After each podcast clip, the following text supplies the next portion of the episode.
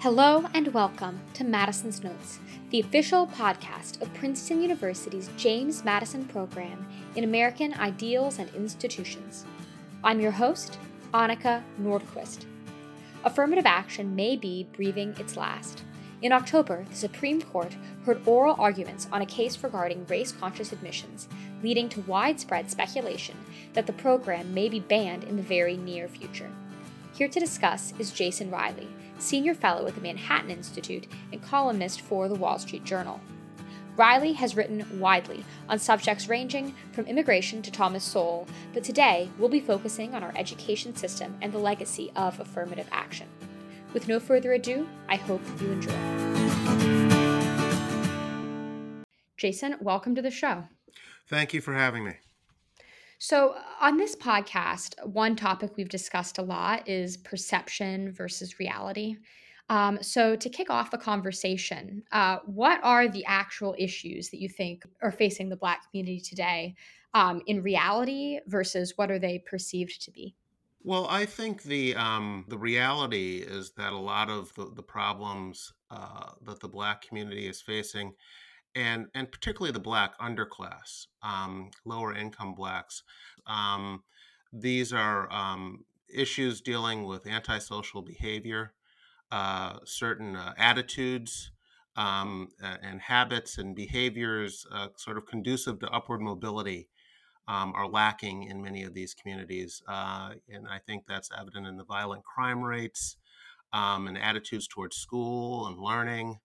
Um, Whereas the the perception is that the main problem uh, is racism, um, what other people are doing to blacks versus what blacks are doing uh, to themselves or for themselves. So I think that is the sort of uh, perception versus reality divide. And there there was a time, of course, when uh, the major problem was, in fact, um, what larger society uh, was doing to Black people in terms of oppression uh, under systems like Jim Crow that we had, um, obviously under slavery.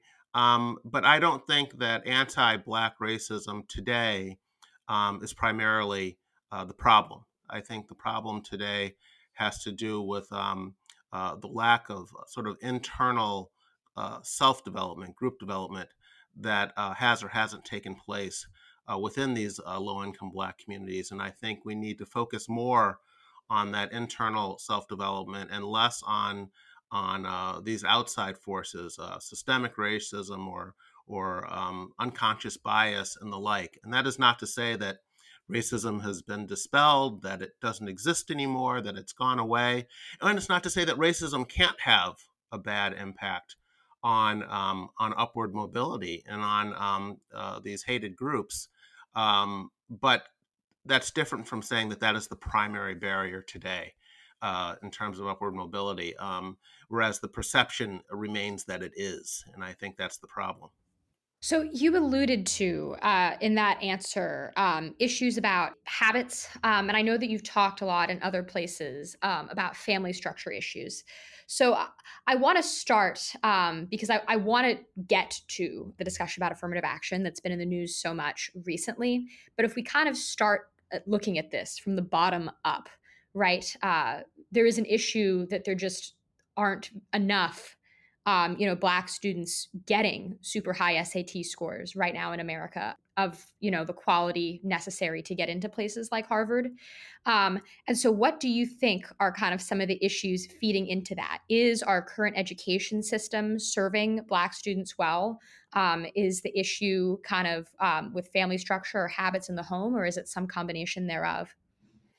The latter. I think it's a combination of factors. And I think one of the problems is trying to focus on disparities among test scores at age 18. Hmm. I mean, the, the folly of doing this, I think, can be seen in some of the studies looking at, say, um, the number of words uh, children hear at home based on their socioeconomic background. So there have been studies showing that if you come from uh, uh, a family of uh, professionals, doctors, lawyers, engineers, and so forth, your your kids might hear uh, something like 2,400 words per hour uh, at home uh, on average. If you come from a working class family, um, it may be like 1,200 words, so maybe half that.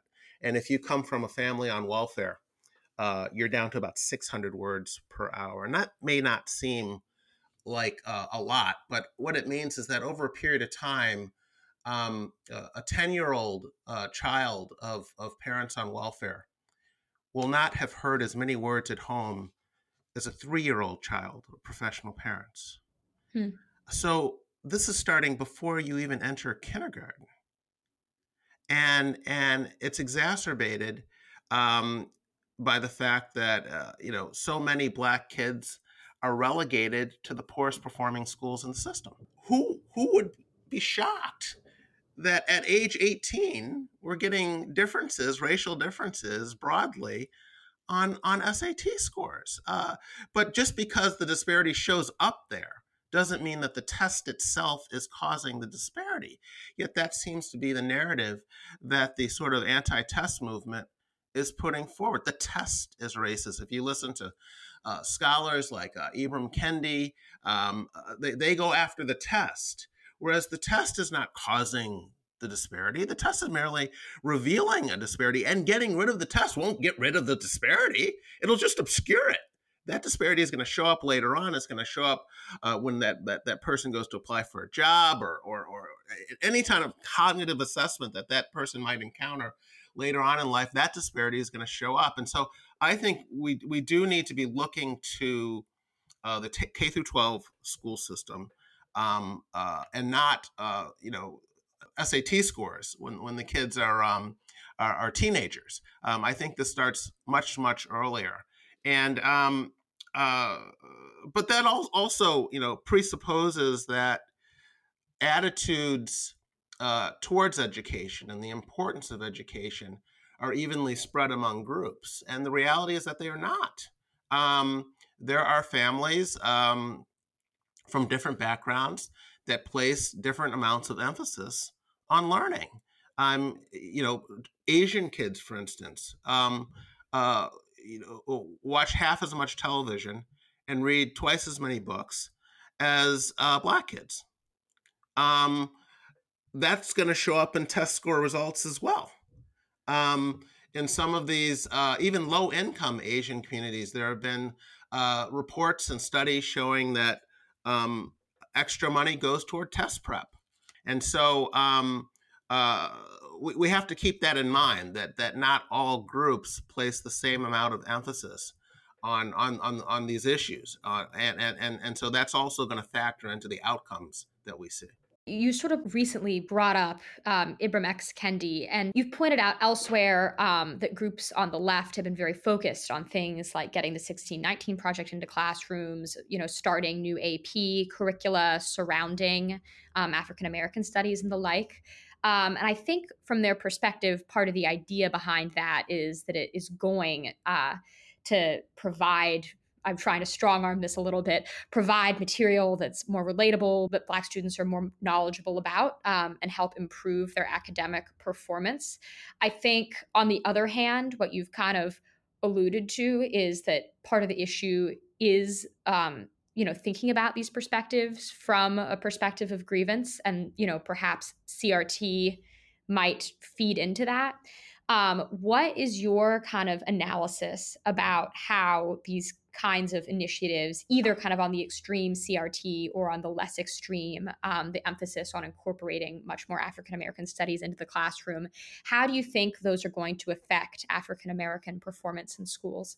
I, I, think that that's an easy answer. It's it's it's not going to have uh, the impact. It's not going to um, close the achievement gap that uh, uh, has been so so stubbornly wide for so long. Um, whenever I get asked about CRT, I like to remind people that our fourth graders and eighth graders cannot read and do math at grade level. I mean, can we focus on that before we try to turn them into social justice warriors? I mean, history scores are just as bad. Um, our kids can't do the basics, and um, uh, and I think that's what we should be focused on are teaching them the basics.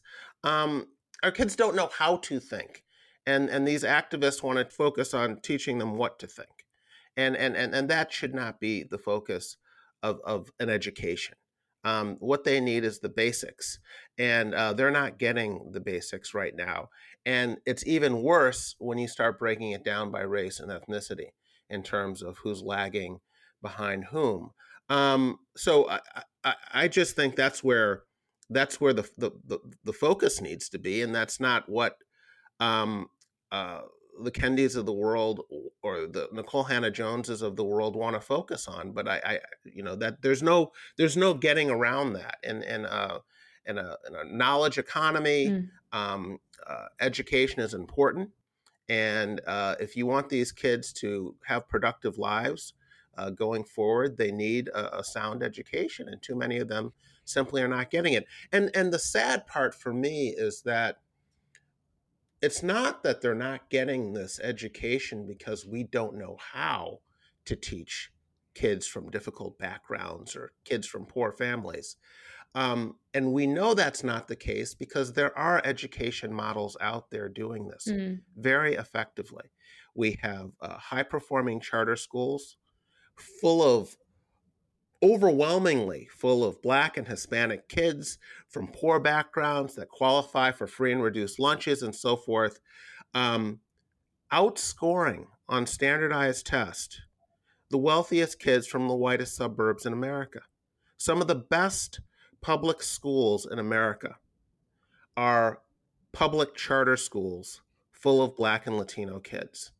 So we have the education models out there to close this achievement gap mm. or at least narrow it significantly.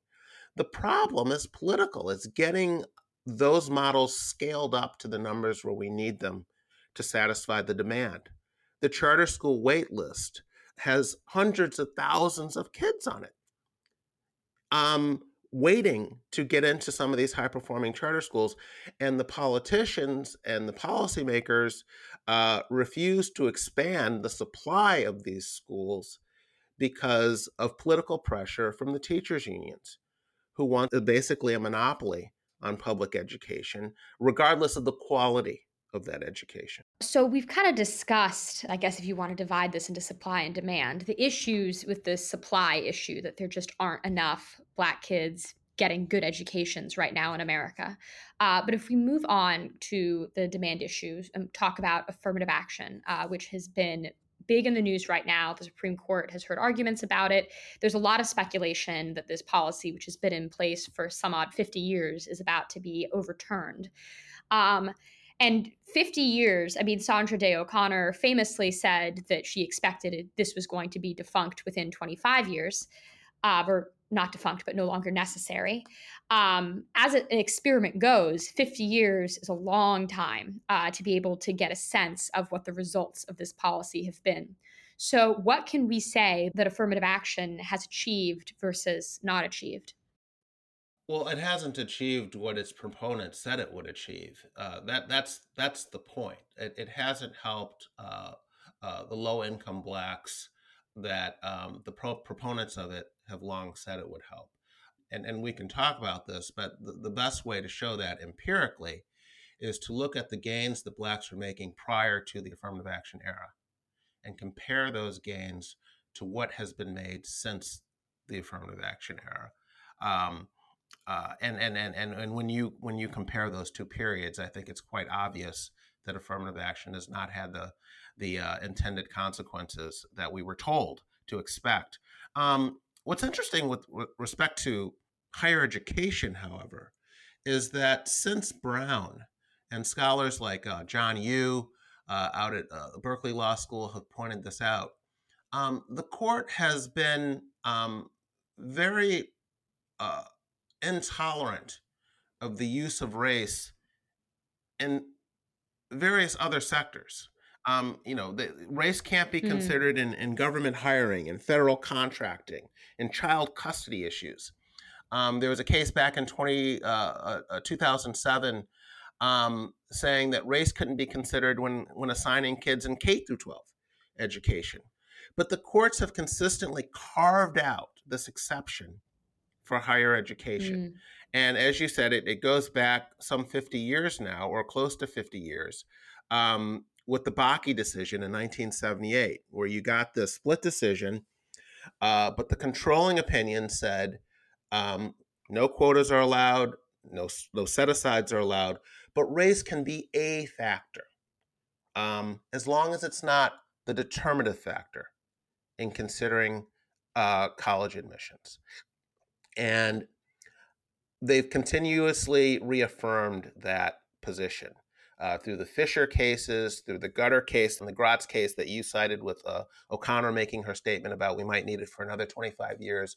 But they've consistently given colleges this opening. You can consider race as a factor um, for the purposes of a more diverse student body. And, and, and what that really means in reality is that you can consider race as long as you're not too obvious about it. Uh, and the problem is that, um, well, there's several problems. the first one is that this is blatantly unconstitutional.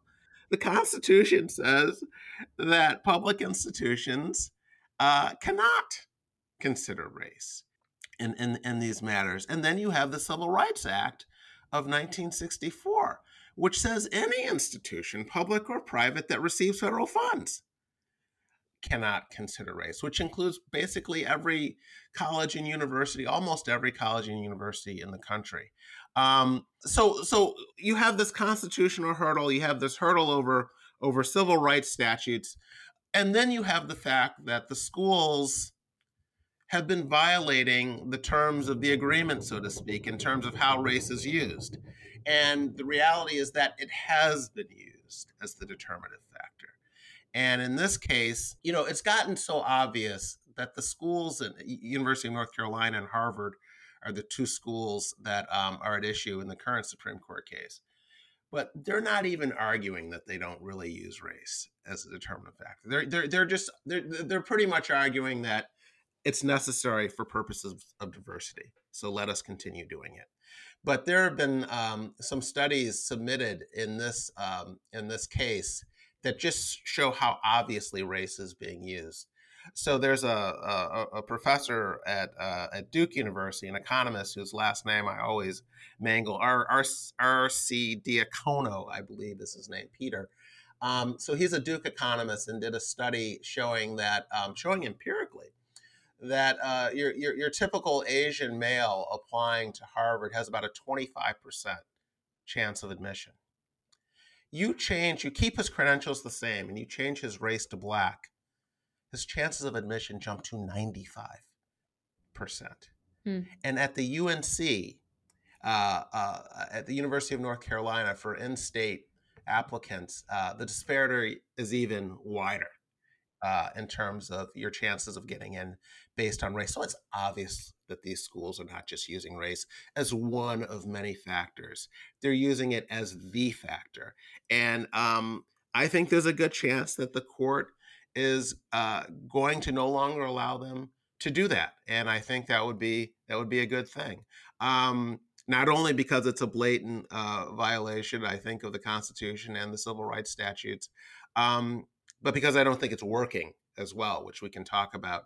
Um, uh, you know, you can you can oppose a, a, affirmative action on the, on these legal grounds, but you can also oppose it because it hasn't done what proponents said it would do. And it's not just that it hasn't um, worked. You could also argue that it's been harmful. Um, so it's not only been ineffective; it's actually harming the intended beneficiaries.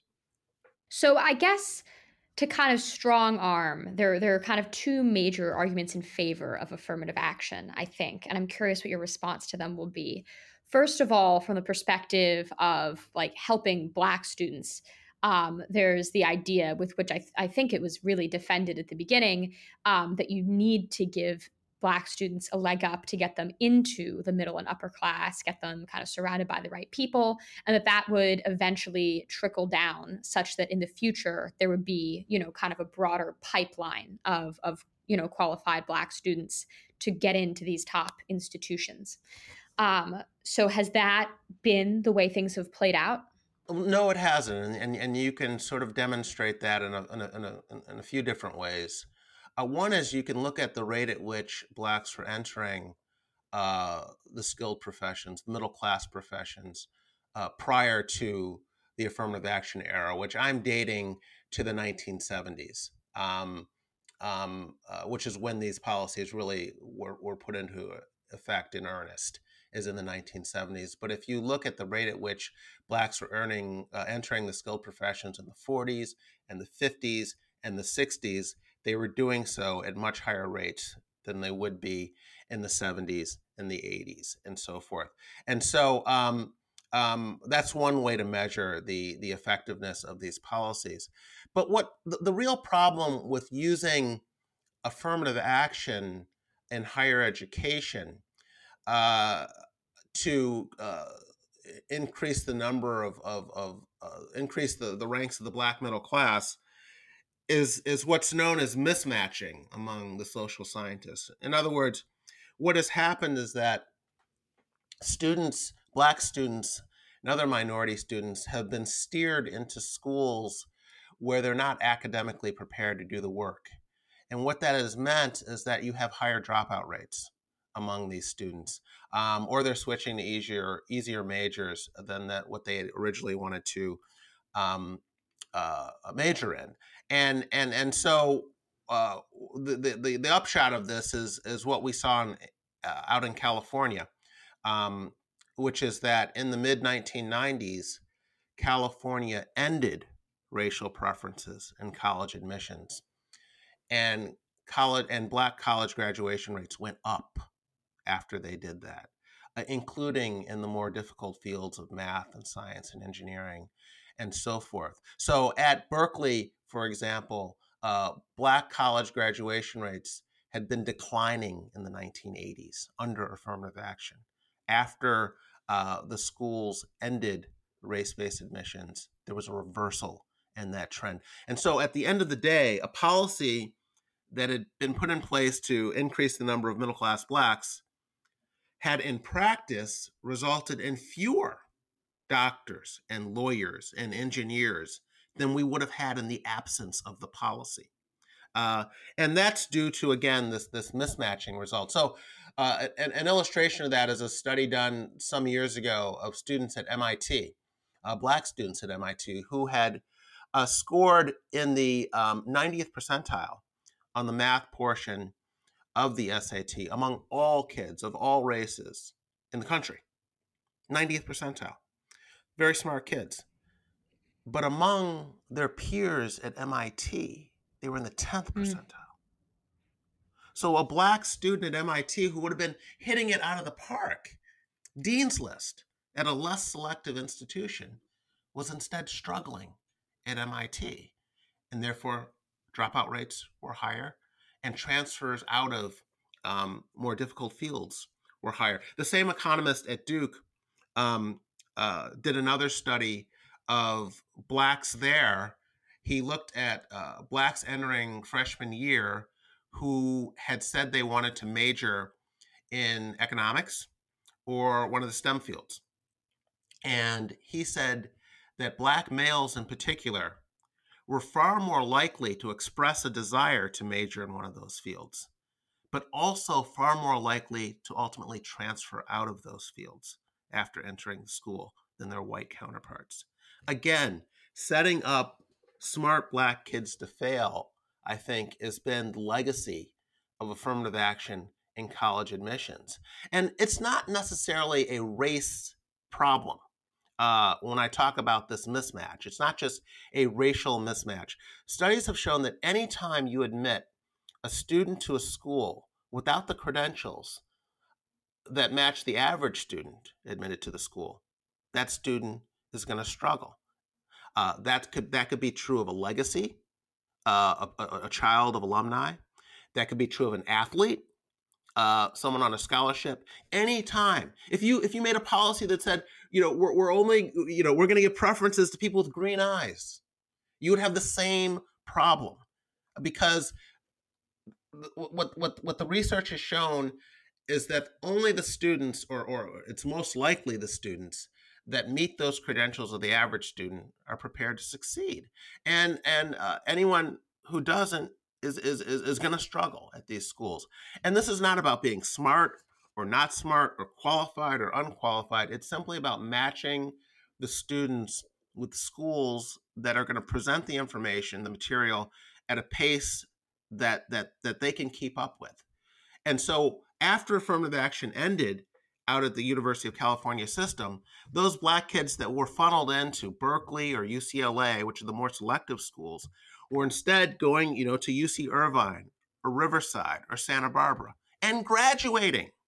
I mean, what what is the point of flunking out of Duke versus graduating from North Carolina State? Student debt.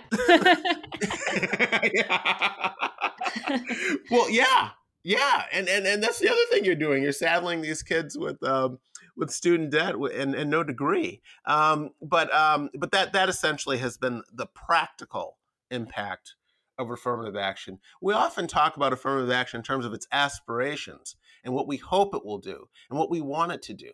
But here we, we need to focus on what it has actually done. Like you said, we have a 50 year track record now what does the evidence show? And i i want to circle back to kind of the second the second argument that i had said but but one kind of quick thing on this uh, a lot of schools people suspect in response to fears that affirmative action uh, will be um, ruled illegal have started in response eliminating the sat or the lsat from their admissions.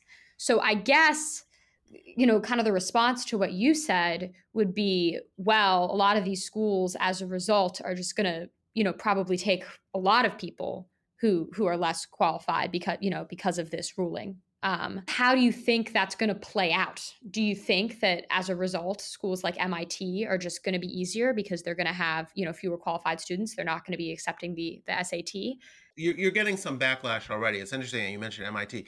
That's a school yeah. that dropped it for the pandemic. Yeah. And has now brought it back. Right. But not everywhere has. Right. Purdue is another place that recently announced they were going to start requiring SATs. I think when it comes to a place like MIT, they'll have to, or, or, yeah. or they're going to lose out their competitors who don't um, uh, who do continue using the the SAT, Caltech, for instance. Um, uh, that that's just survival if they want to stay. But but it also speaks more broadly to um, how uh, you're going to harm schools qualitatively when you when you do this. If you dumb down admissions, it means you're going to have to dumb down grading and dumb down graduation requirements. They all work in tandem because who what what who is the school what what school is going to want to admit a bunch of of black and hispanic kids who ultimately flunk out? Or get poor grades? Or concentrate at the bottom of the class? They're not going to want to do that. And in order to avoid doing that if you're lowering their standards to get in you're going to have to lower their standards in terms of grades and lower their standards in terms of the, the, requirements to graduate. And so um, uh, it's bad. It, it's moving away from meritocracy is, is is is a bad way to go for American higher education. I mean, um, I, that that that's the bottom line. Um, and it's you know, the other thing that's odd or, or, or uh, uh, about the push from the social justice left um, to eliminate testing is that they want to replace it with more subjective mm. standards of evaluation. But if you honestly believe that these are you know, systemically racist uh, protocols, why would you want to, to move away from objective standards? I mean, if you think these schools are populated by inveterate racists, why would you want them making these holistic decisions about who gets into a school versus a parent or a student being able to say, hey, my kid got the grade, they have the class rank, they deserve to be in the school. Don't tell me you don't like their personality. And, and, and of course, we've been down this road um, with Jewish students in the past. Um, Harvard used to have holistic reviews. the reason was to keep out Jews or to tamp down their numbers. Oh, you're yes, you have great grades and all that, but you're just not the Harvard type that we're looking for. That's now happening to Asians. Mm. That's why we have this lawsuit before the uh, Supreme Court. So we've been down this road, and it's odd that the social justice activists want to go back to that system of evaluating students and move away from these objective standards. And that's aside and apart from what I said earlier, which is that eliminating the test is not going to eliminate the gap. If you if you want to help people move ahead, you need to know where they are because they can only get where they need to go from where they are. And that test is simply telling you where people are. And if you want to help them, they need to know the truth. And and, and so I, I think that um, for a, a whole host of reasons, moving away from standardized tests is the wrong way to go. Not only in terms of helping these these these low performing minority groups, but in terms of of, of, of harming the quality of higher education in general in America. So, to move on to the second argument, I think people put forward in favor of affirmative action, which in some ways is, is a little bit trickier to deal with. Um, but this idea of like the value of diversity um, in general, um, because I think there's an element of it that that people can kind of relate to, like, oh, like it is actually good to interact you know with a wide variety of different types of people from different backgrounds you know when you're an undergraduate. Um, and I, universities have kind of made the case that that is part of their educational mission.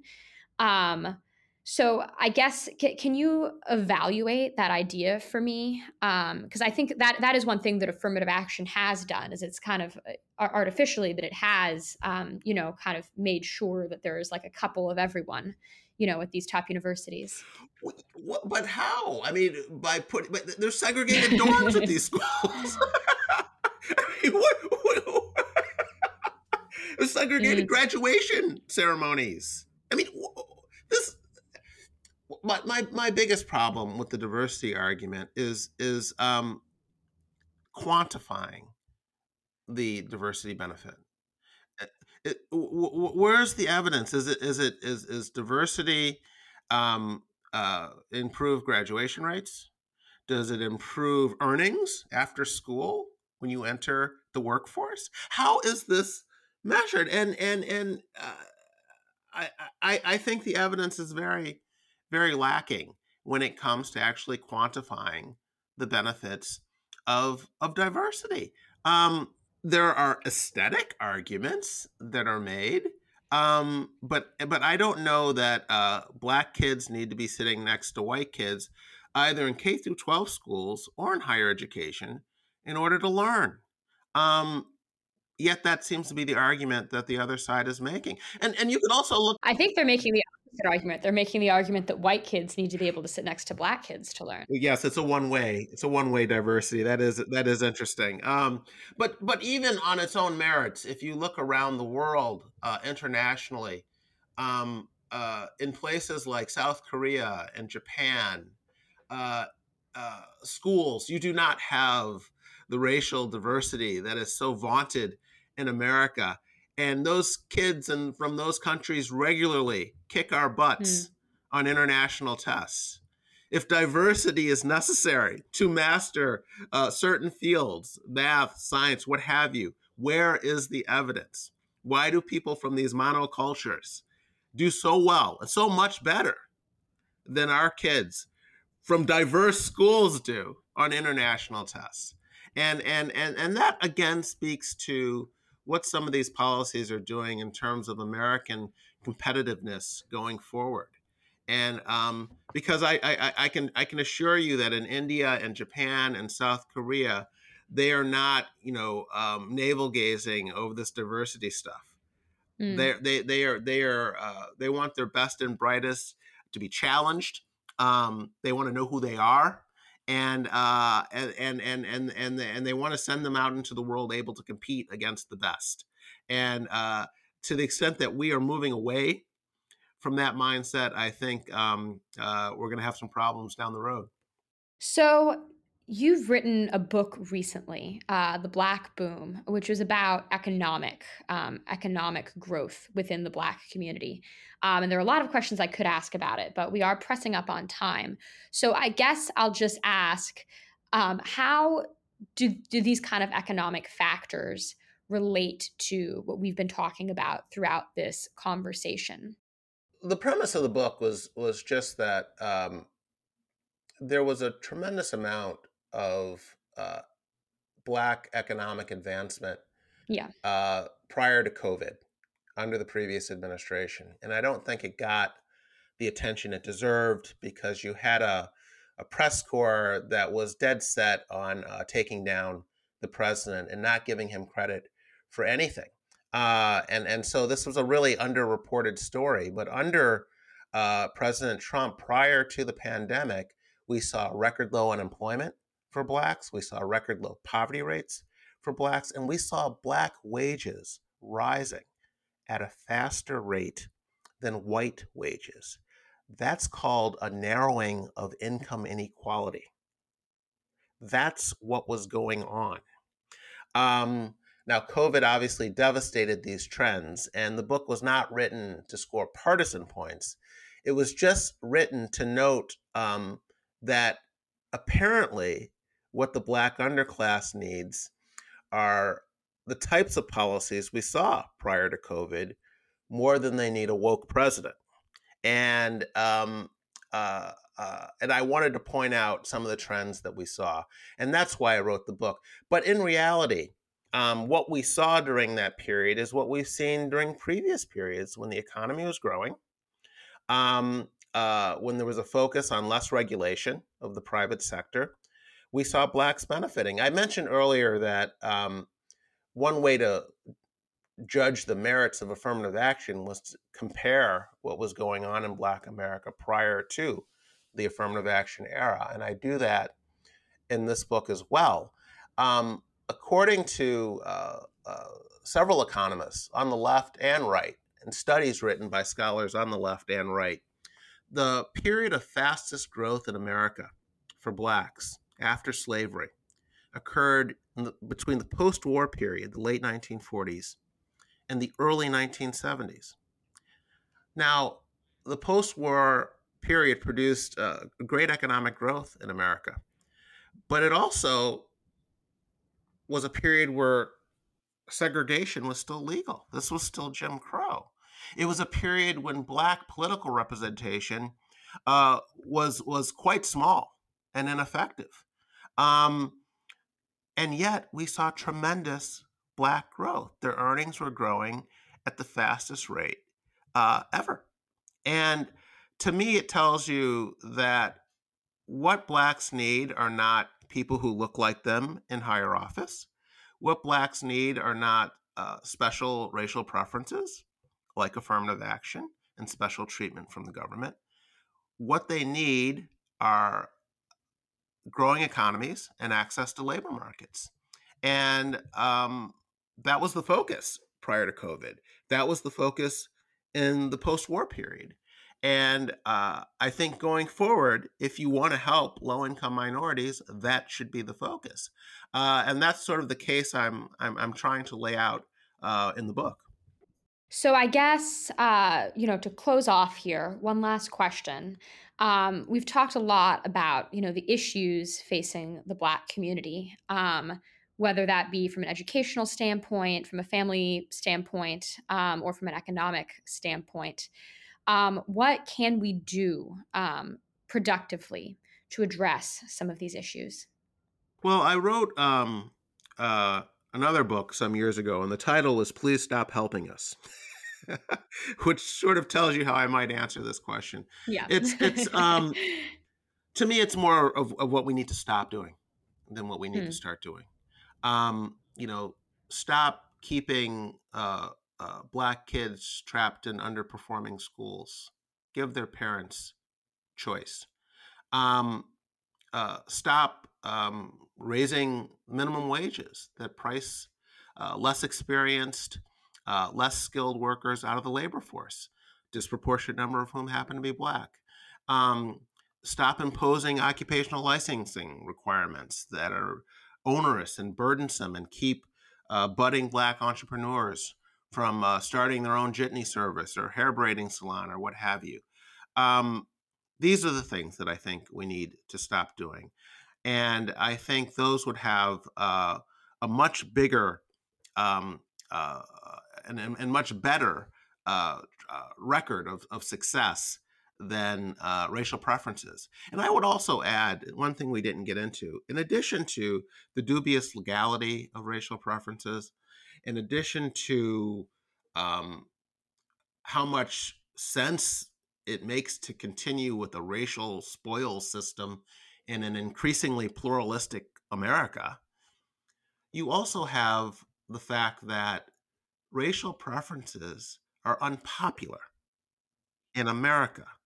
Poll after poll after poll has shown over the decades that majorities of not just whites, but of blacks, of Hispanics, of Asians are opposed to racial preferences in higher education. If the Supreme Court strikes these down, it will be doing what I think is not only uh, constitutionally uh, correct, but popular to boot. There is a select group of Americans, particularly on the progressive left, who like these policies. But your average American, at least judging by the polls, uh, does not. And I think uh, that's another reason to get rid of them. Well, thanks so much, Jason. This has been super interesting. And thank you so much for taking the time to come on. Thank you very much for having me. Well, there you have it, Madisonians. Jason Riley on affirmative action, its legacy and impact on both the Black community and our education system as a whole. If you enjoyed this episode, don't forget to follow, subscribe, and leave us a review. You can also find us on Twitter at Madison Program and Instagram, and find out more about what we do at jmp.princeton.edu. Thank you so much for joining us, and we'll see you next time here on Madison's Notes.